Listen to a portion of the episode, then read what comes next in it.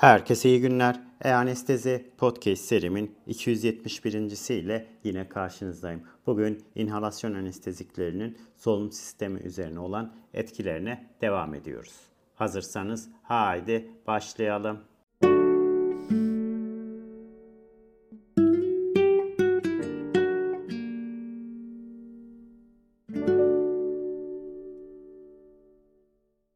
Herkese iyi günler. E-Anestezi Podcast serimin 271. ile yine karşınızdayım. Bugün inhalasyon anesteziklerinin solunum sistemi üzerine olan etkilerine devam ediyoruz. Geçen ders inhalasyon anesteziklerinin pulmoner vasküler direncine bakmıştık. Bunu yine bugün kısaca tekrar edelim. Sistemik vasküler düz gaz özellikle volatil anesteziklerden etkileniyor ve klinik olarak ilgili inhal anestezi konsantrasyonlarından kaynaklanan pulmoner vasküler gevşeme minimaldir. Volatil anesteziklerden elde edilen az miktarda pulmoner vazodilatasyon kalp debisinde anestezikle ilişkili azalmalar ile dengeleniyor ve pulmoner arter basınçlarında ve pulmoner kan akımında çok az değişiklik oluşmakta veya hiç değişmiyor. Kardiyak output ve pulmoner kan akımı üzerinde çok az etkisi olan azot protoksit bile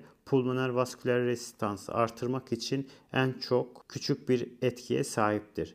Ve bununla birlikte istirahat, pulmoner hipertansiyon olan hastalarda azot protoksit ile pulmoner vasküler konstrüksiyon abartılı şekilde görülebilmektedir. Volatil anestezikler ve pulmoner kan akımı açısından belki de daha önemli olan hipoksik pulmoner vasküler pulmoner vazokonstrüksiyondur. Bu azalma potansiyelindedir. Bu hipoksemi periyotları sırasında bu HPV akciğerin yetersiz havalanan alanlarına gelen kan akımını azaltıyor ve bu şekilde kan akımı daha fazla havalanan akciğer bölgelerine yönleniyor. Ve bunun sonucu net etki ise venöz karışım miktarında azalma ve arteriyel oksijenizasyonda artma ile sonuçlanmaktadır. Ventilasyon perfüzyon eşlemesinin iyileşmesini sağlamakta ve yüksek konsantrasyonlardaki modern inhalasyon anesteziklerinin tümünün hayvan modellerinde bu HPV'yi azalttığı gösterilmiş olmasına rağmen hasta çalışmalarında durum daha az açık hale gelmiştir. Bu volatil anesteziklerin kardiyovasküler, otonomik ve humoral etkileri de yer aldığı pulmoner kan akımına dahil olan faktörler üzerinde multifaktörel etkilerini yansıtmaktadır. Cerrahi travma, sıcaklık, pH, karbondioksit, hipoksik segmentin boyutu, hipoksik uyarının şiddeti gibi farmakolojik olmayan değişkenler HPV'yi bozabilmektedir. Ve bu tek akciğer ventilasyonunda HPV'nin karbondioksit ve intrapulmoner şant fraksiyonunda beklenen azalmayı düşürmesi gereken durumda bir model olarak görev yapmaktadır. Ve bunu torak cerrahisi sırasında tek akciğer ventilasyon uygulanan hastalarda volatil anesteziklerin iki akciğer ventilasyondan tek akciğer ventilasyona değiştiğinde oksijenin ve bu perfüzyon üzerinde minimal etkileri olduğu gösterilmiştir. Evet, inhalasyon anesteziklerin solunum sisteminin etkilerini şöyle kısaca tekrarlayacak olursak solunum kontrolü, pulmoner dolaşım, hava yolu direnci, sekresyon, mukosiler aktivite, sülfaktan fonksiyonu ve makrofaj aktivitesi üzerinde değişik derecelerde etki yapmaktadır. Bu etkilerin önemi solunum sistemi hastalığı olanlarda